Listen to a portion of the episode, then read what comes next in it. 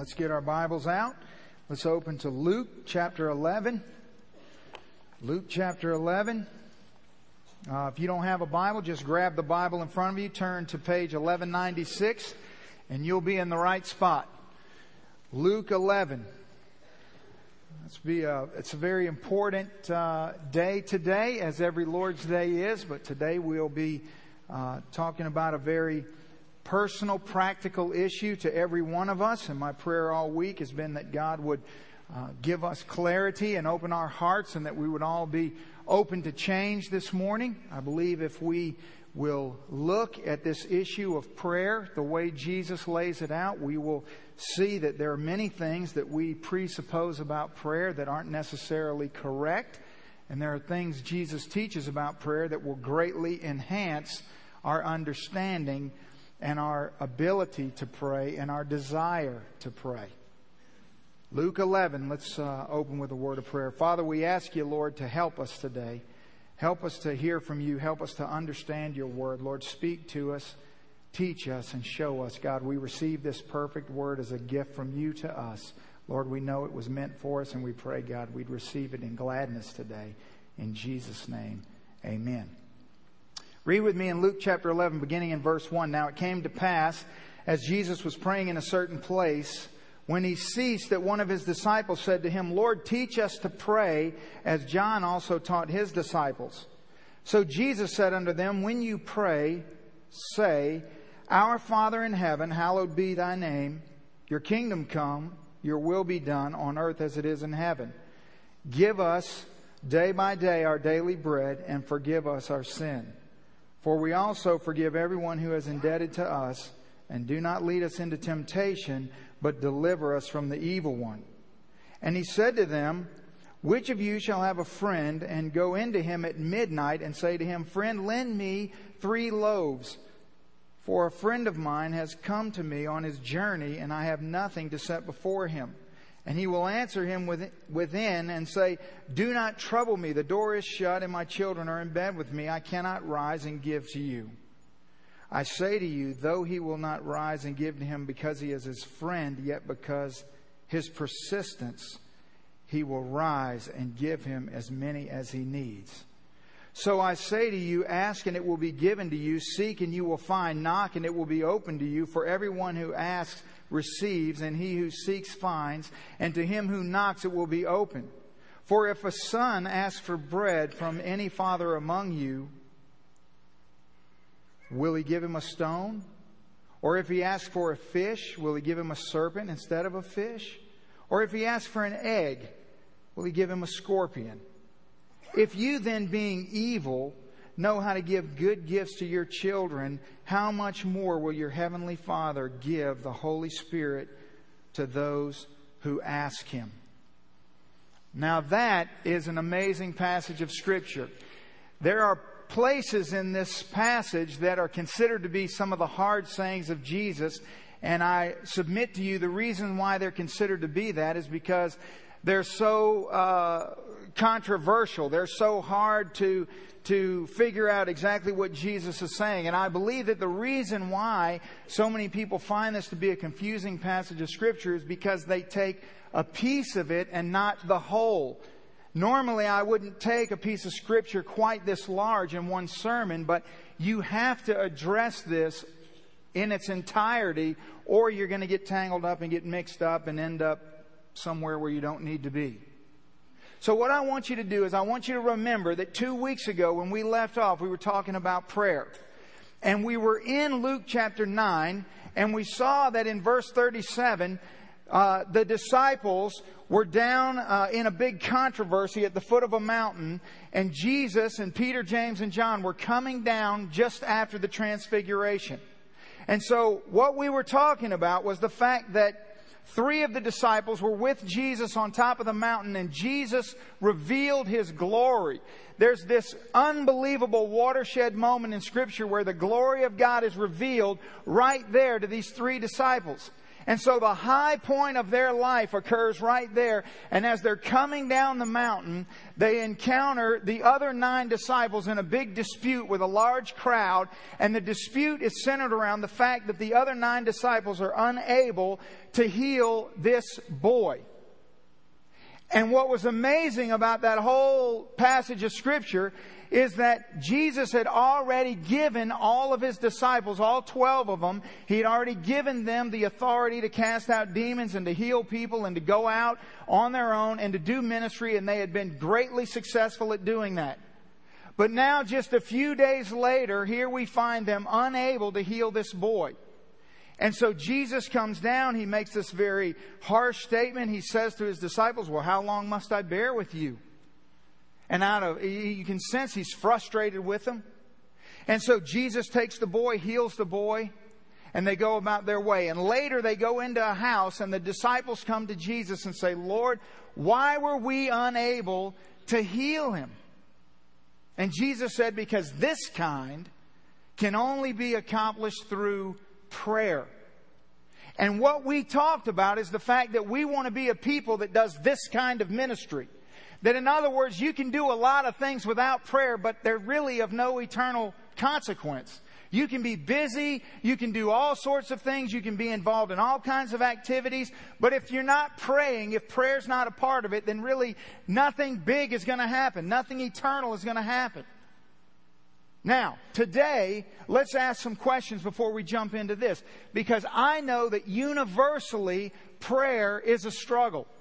I know that very few people in this room are satisfied with their prayer life because most people struggle to pray, and I would submit many believers really don't pray at all. Because what this passage teaches first and foremost is, is that if you would fall into the category of the person who only prays when there's a catastrophe in your life, when there's a calamity in your life, then really what you're engaging in is not even Christian prayer at all. Because everyone does that. Have you ever heard the, the statement that there's, there's no atheists in foxholes? It's true.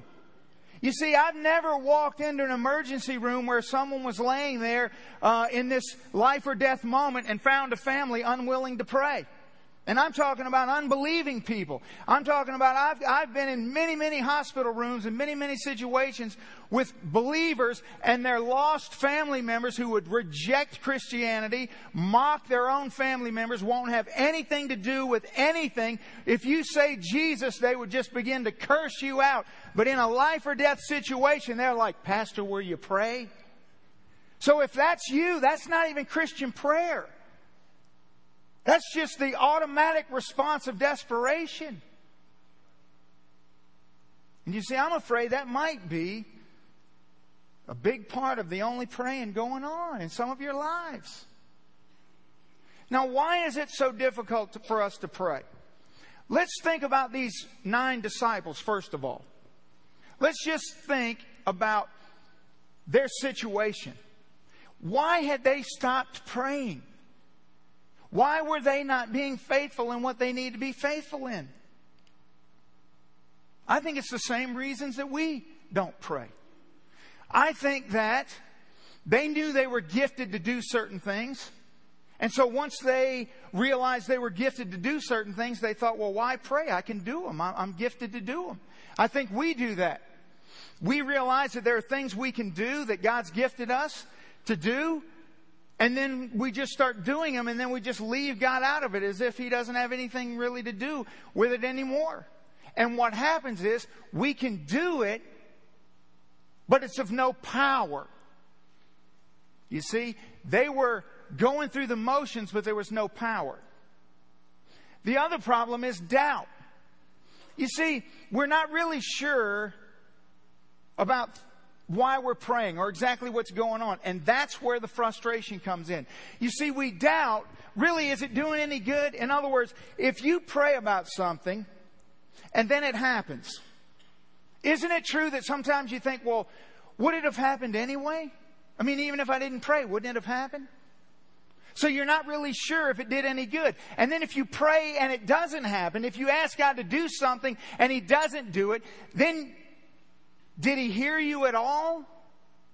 I mean, is it just that it shouldn't have happened and that's why it didn't? Or He's not listening to you, or is there some reason he's not hearing, or, and so you get frustrated and defeated, and then pretty soon you don't pray anymore. Because you're just not sure. You're not sure what you're supposed to be accomplishing. You're not sure how it is you go about it. And there's all these misconceptions that lead us to believe that maybe sometimes, even as his children, things are just going to sort of go along and, and happen anyway. And I'm not really sure it's even accomplishing anything. And how do you pray when you're in a, a really dark place? How do you pray when, when all hope seems to be lost? How do you pray when the doctors have already said there's really no hope. It doesn't matter.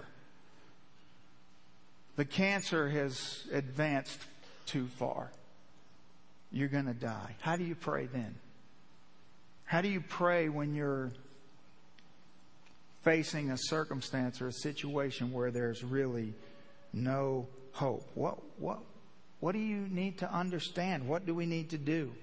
Is there a way to pray successfully? Is there a, a way to, to pray that, that is a kingdom prayer, a prayer that, that, that Jesus would teach us to pray in this manner? And how does that work? What is just the simple, practical nature of this prayer? That's what this passage teaches. So let's just take this apart verse by verse and see how far we can get. First of all, in Luke chapter 11, verse 1, I want you to see. Now, when it came to pass, as Jesus was praying in a certain place, that when he had ceased, one of his disciples came to him and said, Lord, teach us to pray as John also taught his disciples. Now, first of all, here's the disciples, and they're there with Jesus, and they're listening to him pray. That's important. Because this whole question, this whole desire comes from hearing Jesus pray, which is why I would submit to you that it's so very important to listen to people pray. Parents, you need to pray audibly in front of your children. Children need to hear you pray because we learn to pray by hearing others pray. We're, we get a desire to pray by hearing other people pray. So praying together is important. It's good to pray out loud. So they hear Jesus pray and then they ask, Lord, teach us. Now let's think about a couple things that are just apparent here. First of all, notice what the disciples did not say. Notice that the disciples did not hear Jesus praying and then think to themselves, well, there's no possible way I could pray like that. I mean, that prayer was so complex, so theological. He prayed in such an uh, amazing secret language. He prayed in Hebrew. He prayed in Aramaic. It was, there's no way we could ever humanly do that. They didn't do that. They heard Jesus pray in such a way that it was simple enough for them to feel like they could ask him to show them how to do that. That's important. The second thing I want you to see is I want you to see what Jesus didn't say. When they asked the Lord, show us how, Jesus did not say to them, just pray any way you want. Just say anything.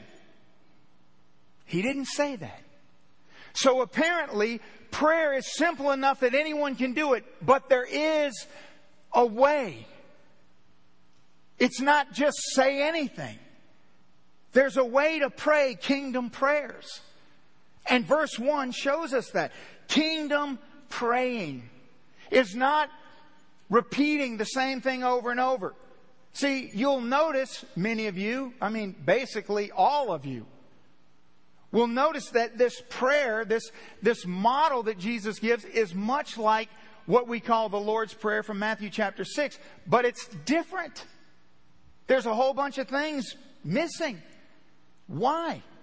Because he prayed that prayer months earlier and he's now teaching the same thing but in a different context, which simply proves that this is not a prayer that needs to be recited. It's simply a model of how to pray. But reciting this, although there's nothing wrong with reciting it, that's not the point.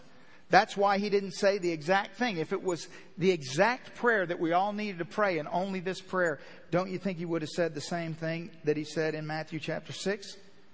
So let's look at this and let's see some things about this, this outline of prayer that Jesus gives.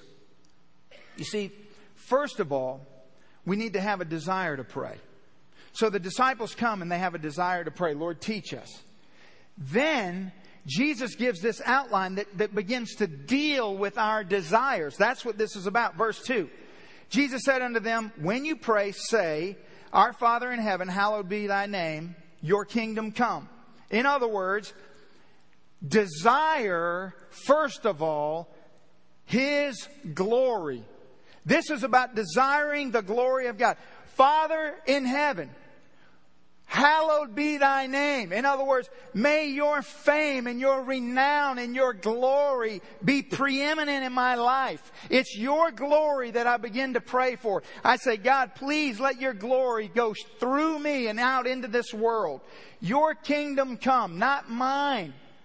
In other words, you can see that in this verse too, there's a desire for the glory of God to come into the life of the prayer, but there's also a dissatisfaction with life apart from that. In other words, your kingdom come. That's what we want is your, Lord, your kingdom, not our kingdom. You see, when we, when we approach prayer, I think this is one of the big hindrances to our prayer lives is that people who are delighted with life on earth, people who don't understand that they're aliens here, that this isn't our home, this isn't where we belong, that this world wasn't created to be our satisfaction. That there's more, that we long to be in heaven, that we want to make the most for His glory of the time that we have here, but our desire is to be home with Him in glory. That's where we belong. So this first initial uh, uh, component of prayer is a desire for glory and a dissatisfaction for life apart from His glory. So that's how we approach it. The psalmist says in Psalm 115:1, "Not unto us, O Lord, not unto us, but your name give glory." You, Lord. You see, the psalmist is crying out, God, your name, your glory. I want your name to be glorified. Why do you think we pray in Jesus' name? You see, many people will, will pray all these things and then get to the end of the prayer and say, in Jesus' name. But here's the question Was it in Jesus' name? Was all the things that you prayed for, were they in Jesus' name? One commentary I read, the, the, commentary, the, the commentator was proposing that we begin our prayers within Jesus' name and then end in, in Jesus' name to keep our minds focused on what we're praying. Because we say a lot of silly things in prayers, you know, that, that all we want this and we need this and Lord do this and then in Jesus' name. But is it? You see, we have to begin with a desire for His glory. Then, Jesus says that we're to say, well, your will be done on earth as it is in heaven. So there's first a desire for His glory. Now we see there's a desire for His will. That what we want is the Lord's will, not our own. Proverbs 19:21 says, "There are many plans in a man's heart, nevertheless the Lord's counsel that will stand." In other words, we can come up with a lot of foolish things, can we not? What we don't want to do is come to the Lord in prayer and with some sort of arrogant idea that we have the right idea of what needs to happen in any solution, any situation or any solution. Now, there are times where we can pray according to God's word and we know that that's His will. For example, you're never going to be out of God's will praying for God to save a certain individual. You see, because we know that's His will. But when we're in situations and circumstances in our lives, what we want is His will, not our own. Because we're not really sure what the best thing is because we don't have the knowledge that God has. And so we need to caution ourselves against our ideas. Now that doesn't mean you don't tell God what's on your heart. But what it does mean is that your desire is for His will. That is important. And let's move forward. Verse 3. Give us day by day our daily bread. Here we see a desire for His provision. Now notice, bread. Just bread. Nothing extravagant. Not your favorite food. Not filet mignon. Bread. I don't know if it's bunny bread, maybe it's French bread, I don't know, but it's bread. That seems kind of boring to me. In other words, here we are praying to the God of the universe, the one who sustains all things, and we get bread. Why bread? Why not a little more than bread? I mean, at least give me something to dip it in. Here's why. Jesus said in John chapter 4, My food is to do the will of him who sent me.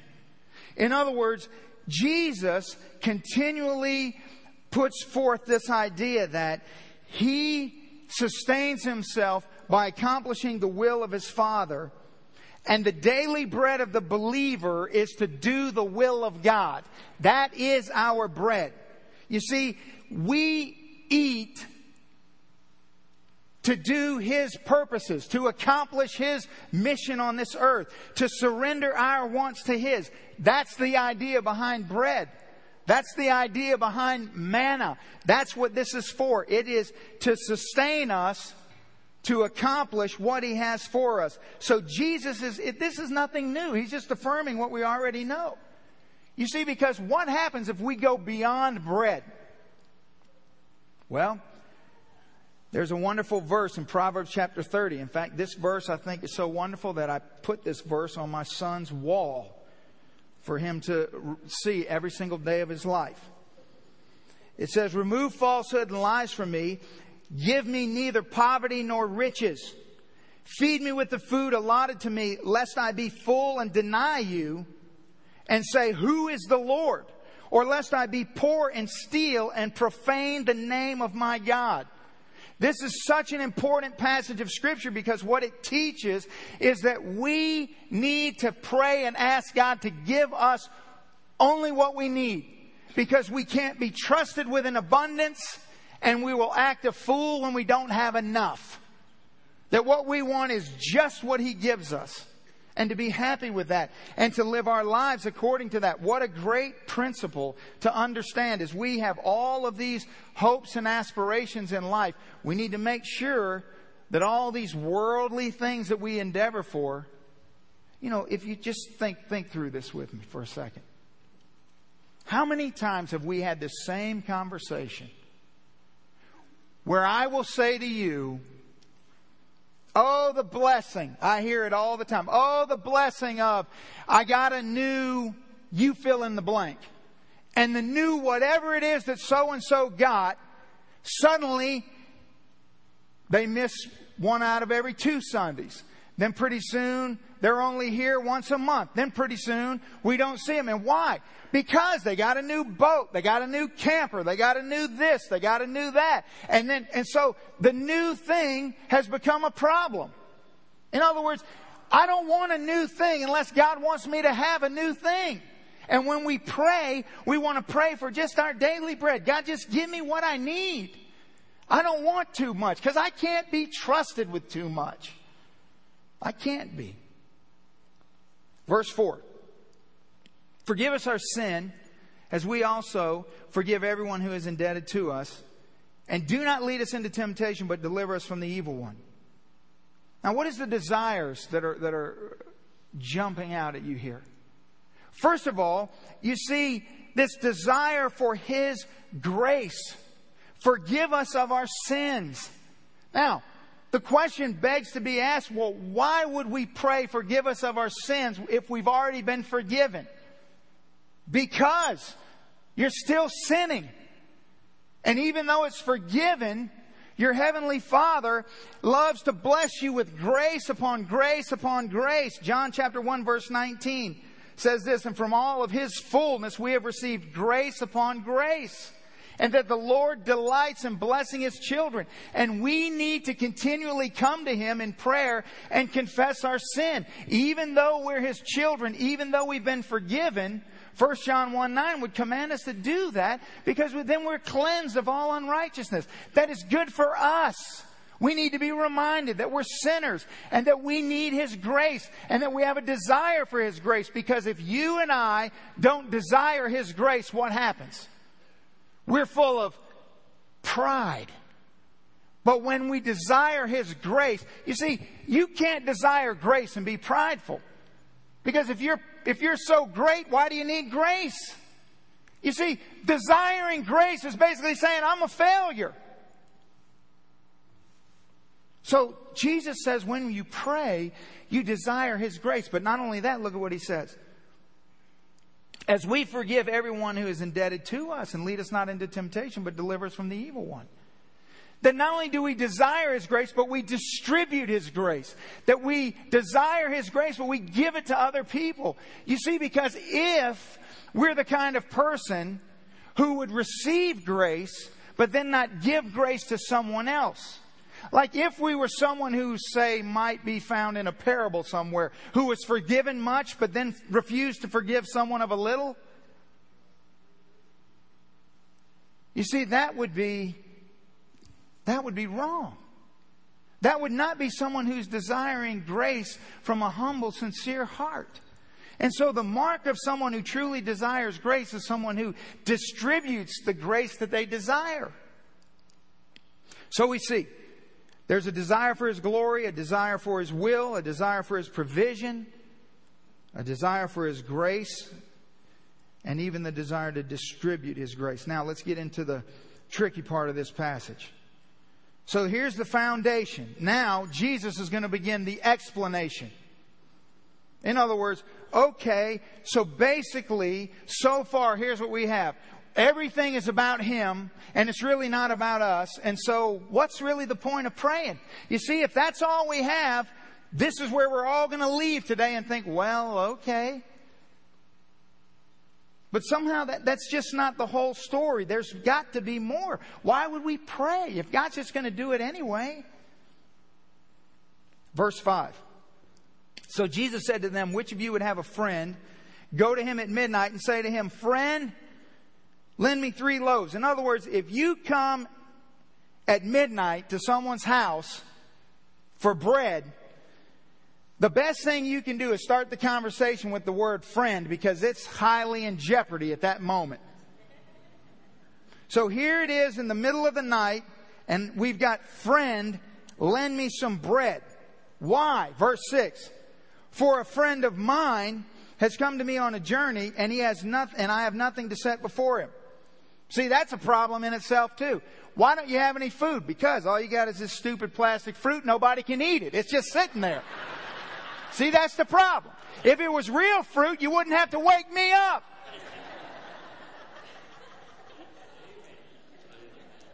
I mean, it's in the text. So, sorry.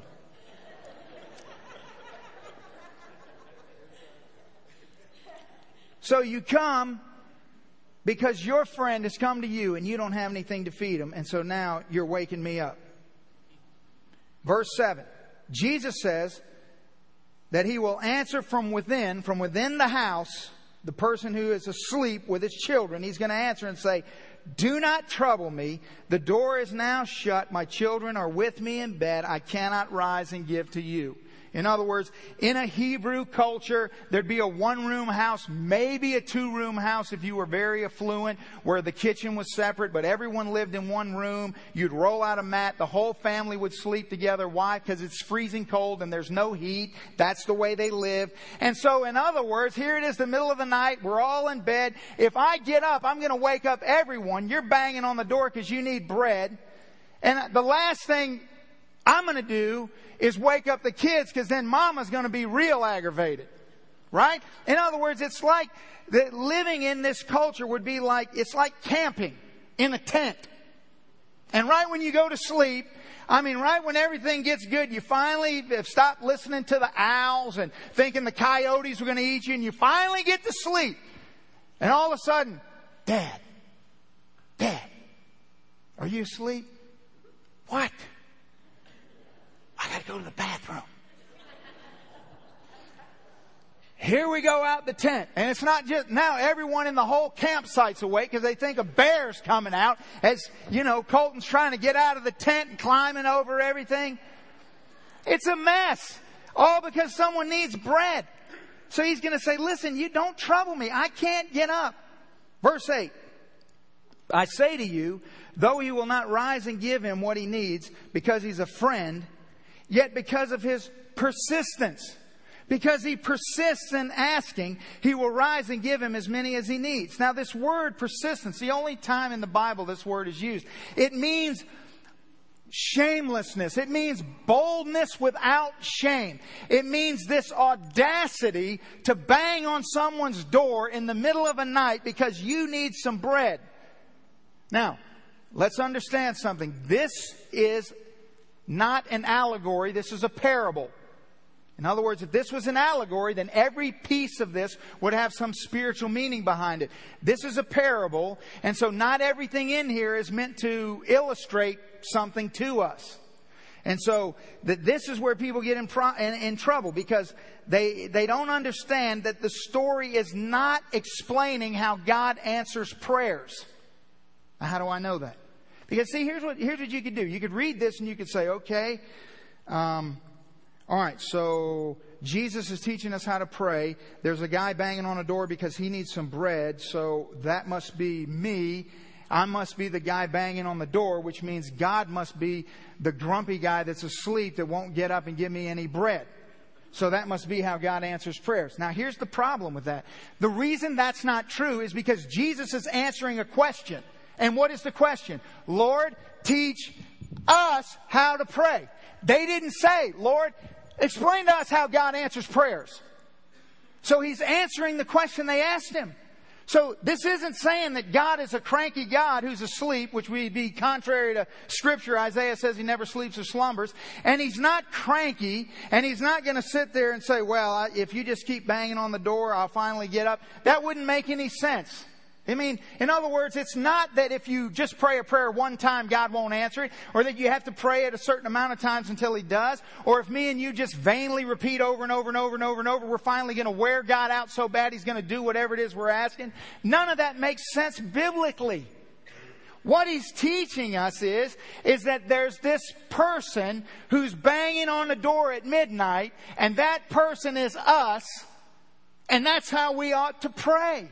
And this ought not be new because we ought to pray like people in the Bible prayed. In other words, why don't we pray like David, a man after God's own heart? That's how David prayed. In Psalm 27, David said, Hear, O Lord, when I cry with my voice. Have mercy upon me and answer me. Doesn't that seem a little harsh, a little forward? I mean, it seems a little demanding, seems a little persistent, a little bold, a little shameless. I mean, who says that to God? Well, David did. In Psalm 143, David said, I spread out my hands to you. My soul longs for you like a thirsty land. Answer me speedily, O Lord. In other words, in the Bible, God delights in His children coming to Him boldly, shamelessly. He's teaching us about how to come to Him. So the, the point of the story is this fella who needs bread. You see, this man, who needs bread. He knows certain things. He knows that the person whose door he's knocking on has bread. He's not knocking on the door like, do you happen to have any bread? Maybe do you have any bread? Did you bake any today? He knows he has bread. That's why he's boldly banging on the door. Give me some bread. And the Lord's saying, when you pray, you need to pray understanding that God has whatever it is you need. He has it. He doesn't need to go to the store and get it. He doesn't need to bake it. He doesn't need to save up to buy it. He's got it. It's right there in the stockpile, ready to give. He's got it. Psalm 50 verse 15. Call upon me in the day of trouble. I will deliver you and you shall glorify me. In other words, I'll handle it. Don't worry about it. The second thing that this guy knows who's knocking on the door is that the person inside has the ability to give what he has. See, not only does he have it, but he can give it. Because it wouldn't do any good if, it wouldn't do any good if, if some teenager came over to my house and started knocking on my door at midnight and he's saying, banging on the door saying, hey, give me a hundred dollars. No teenager in my house has a hundred dollars. See, you gotta ask me. You gotta ask Lisa for a hundred dollars. So he realizes that he has and he has the authority. Job says in Job 42, I know that you can do everything and that no purpose of yours can be withheld from you. In other words, you can do this. So this is where this story is going. Verse 9. Jesus now turns back and says, So I say to you, ask and it will be given to you, seek and you will find, knock and it will be open to you. Then he repeats the same thing again. And he says, For everyone who receives, and he who seeks finds, and to him who knocks it will be open. Interesting. The same thing twice. In other words, is what Jesus is saying. We, we just, we just ask and seek and knock, and whatever we want, God's going to give us. There's a reason why this story is wedged between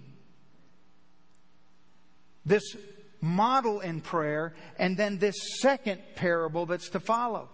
There's a reason why there's not just this one story from verses 5 to 10 all by itself because you could get really mixed up about what prayer's about and about how this works and about who God is.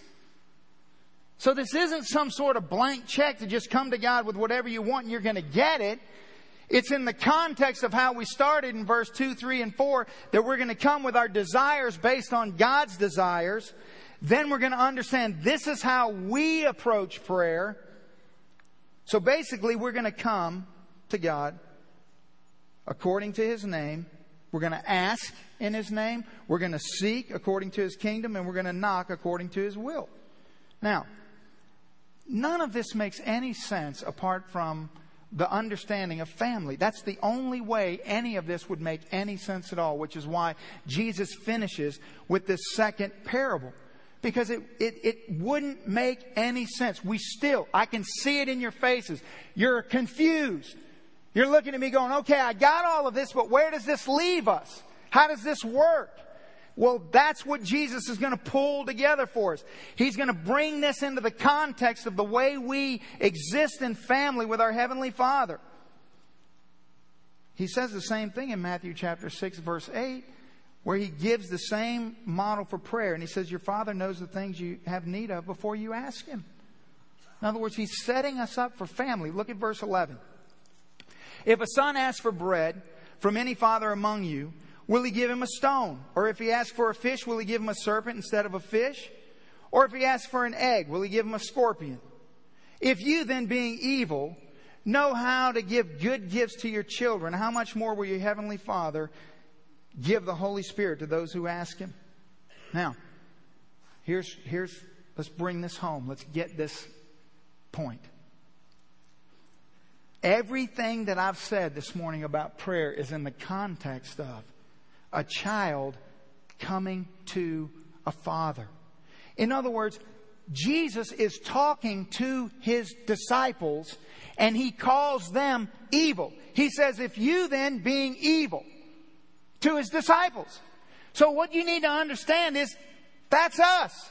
In other words, he's saying, look, you don't know what to ask for. You don't know. So if you come and ask for a scorpion, I'm not going to give it to you. I'm not. If you ask for an egg, I'm not going to give you a scorpion. But if you ask for a scorpion, I'm not going to give you a scorpion. You know why? Because your heavenly father knows what you have need of. He's going to give you what you need, not what you ask for. Now, what do you mean? Well, here's what I mean. We're all children.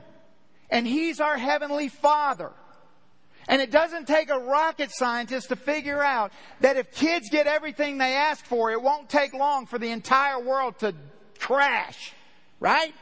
Because suddenly we'll all eat popsicles every meal of the day. I mean, everything will be a catastrophe. I mean, kids ask for crazy things. And they come as if they're insane and ask you. I mean, my kids come to me. I mean, now, not when they were five, now.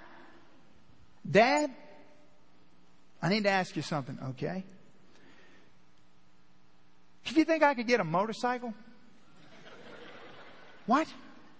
You don't even have a driver's license. But they get good gas mileage. No, you can't have a motorcycle. Ever until you leave my house and get your own health insurance. That's just a crazy question. But see, kids ask those questions. So what, what am I saying here? Do I give him a motorcycle? No. But I delight in giving him what he needs. In other words, I don't say, no, you can't have a motorcycle. Now get away from me. I say, no, you can't have. I'd say, go ask your mom. what? A motorcycle? No. I say, but, but here's, here's what we will do. My poor family. Well, here's what we will do. Here's what we will do. In other words, this man who comes and bangs on the door feels an awful close attachment to whoever lives inside. In other words, God's saying, what I want you to understand is that you're children. You don't know what you need, but I do, and I delight in giving it to you. But here's how I want you to pray. I want you to respond to me as if you needed a loaf of bread you see, no one's dying. There's no catastrophe. All you need is bread. I want you to respond to me as if you needed bread, but you feel so comfortable in your relationship as my son or my daughter that you come bang on my door in the middle of the night and ask me for bread. God's inviting you with boldness and shamelessness to come to Him for whatever you need, to bang on His door and say, God, that nothing's too small, nothing's too simple, too frivolous.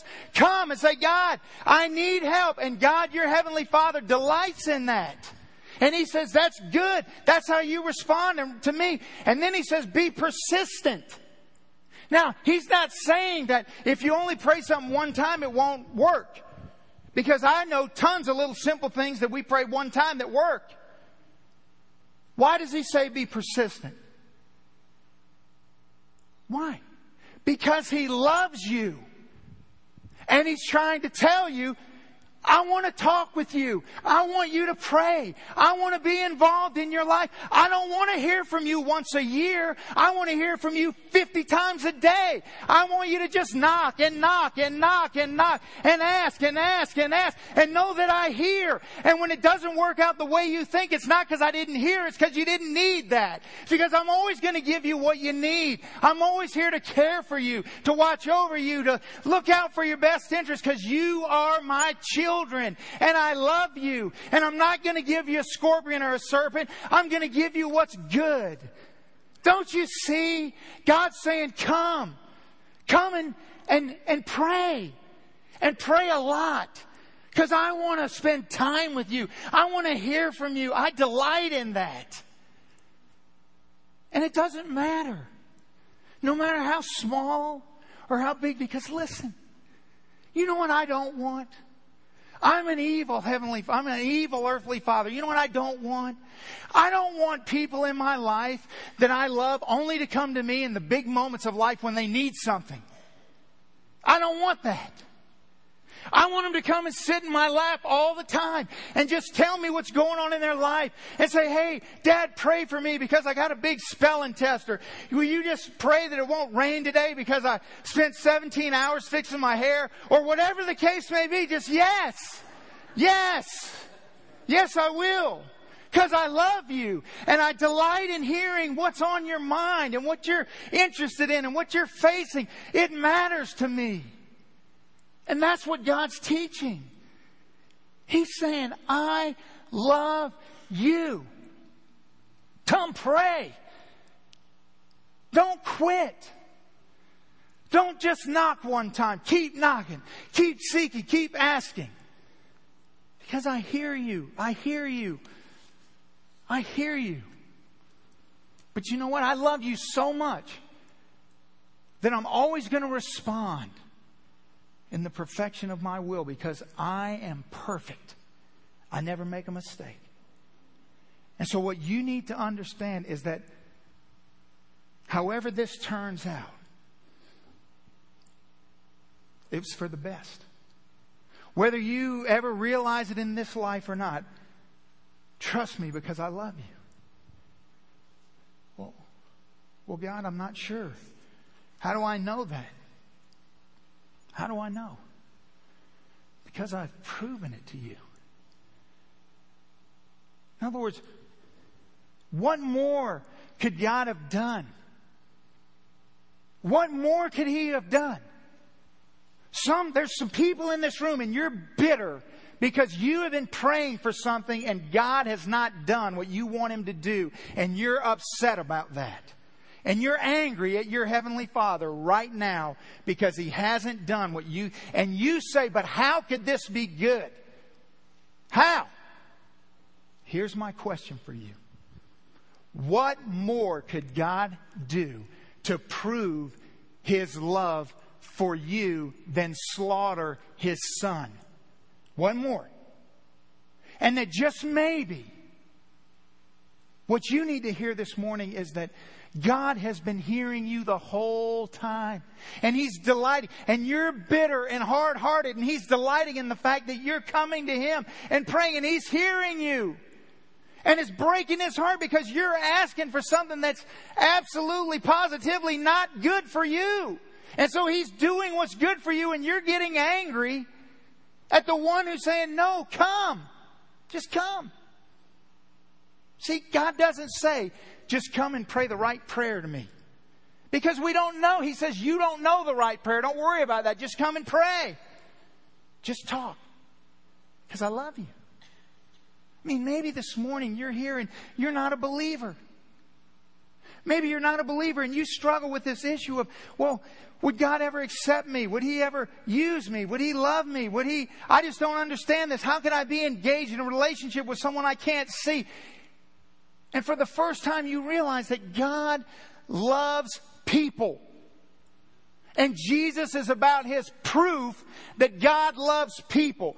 That he killed his son so that you would know that he loves you and that you could have a relationship with him. And he's saying, now I want you to come and just keep coming. Don't quit. It doesn't matter if it's in the middle of the night and all you need is bread. Come on, I love you. I love you. Come on. That's what prayer is all about. It's about the realization that our Heavenly Father loves us and He hears us. And He will always do that which is best for us. So why? Why would we not be a people marked by prayer? Not emergency prayer, but everyday continual prayer. God, thank you. My, my guess is, is that we're going to get to heaven. And there's going to be a whole lot of repenting going on about all the things that we asked God for that He didn't do, and we're sure glad He didn't. We're going to realize that God was loving us in a perfect love the whole entire time, that He never missed a beat. Come with boldness and just say, God, here, here's where I am. I, I, I desire your will. I desire your glory. Sometimes I pray and I don't even know what I'm praying. I just say, God, I don't even know the solution. But you do. So will you just fix it? Fix it your way. That's what I'm asking for because I don't know what to ask for. And even when I think I know, I'm still going, God, but I'm probably wrong because I'm usually am. So just do it your way. But I'm here. I'm knocking. Come on. I, I don't know that there's another passage in the Bible that would any more illustrate the love that God has for us than this issue of prayer. He wants to know you. He wants to spend time with you. Don't forsake the gift of prayer. It's the most powerful thing that you harness on this earth is prayer. Apart from prayer, you're going to do a lot of things that aren't going to amount to anything. But with prayer, you can do this kind of ministry. The kind of ministry that changes the people's lives that you come in contact with through prayer. Let's stand, bow our heads, and close our eyes. Father, we thank you for your word. We thank you, Lord, for teaching us and showing us, Lord, how much you love us today. Father, I know beyond a shadow of a doubt there's those here today who needed desperately to be reminded about the great love that you have for them. Father, thank you for the invitation to come and pray boldly. And I pray that you'll just wrap your loving arms around each one of us today and call us unto you, that, Lord, we would all be drawn to you in prayer to pray more than we're praying right now. Father, thank you. Thank you, Lord, that there might be those here today that are apart from you, that don't know you. They haven't been adopted into your family. And Lord God, you're available today. Lord, that you drawing them today, that Father, through the truth of prayer, they begin to realize that there's a place at your table for them. God, I pray that they would come today and pray receive you as Lord and Savior. Take their place at the family table. Father, will you do in this time what only you can do? Join those with us who you're drawing to be a part of this fellowship, God. Just glorify yourself in this time as we pray to a good Heavenly Father who loves us.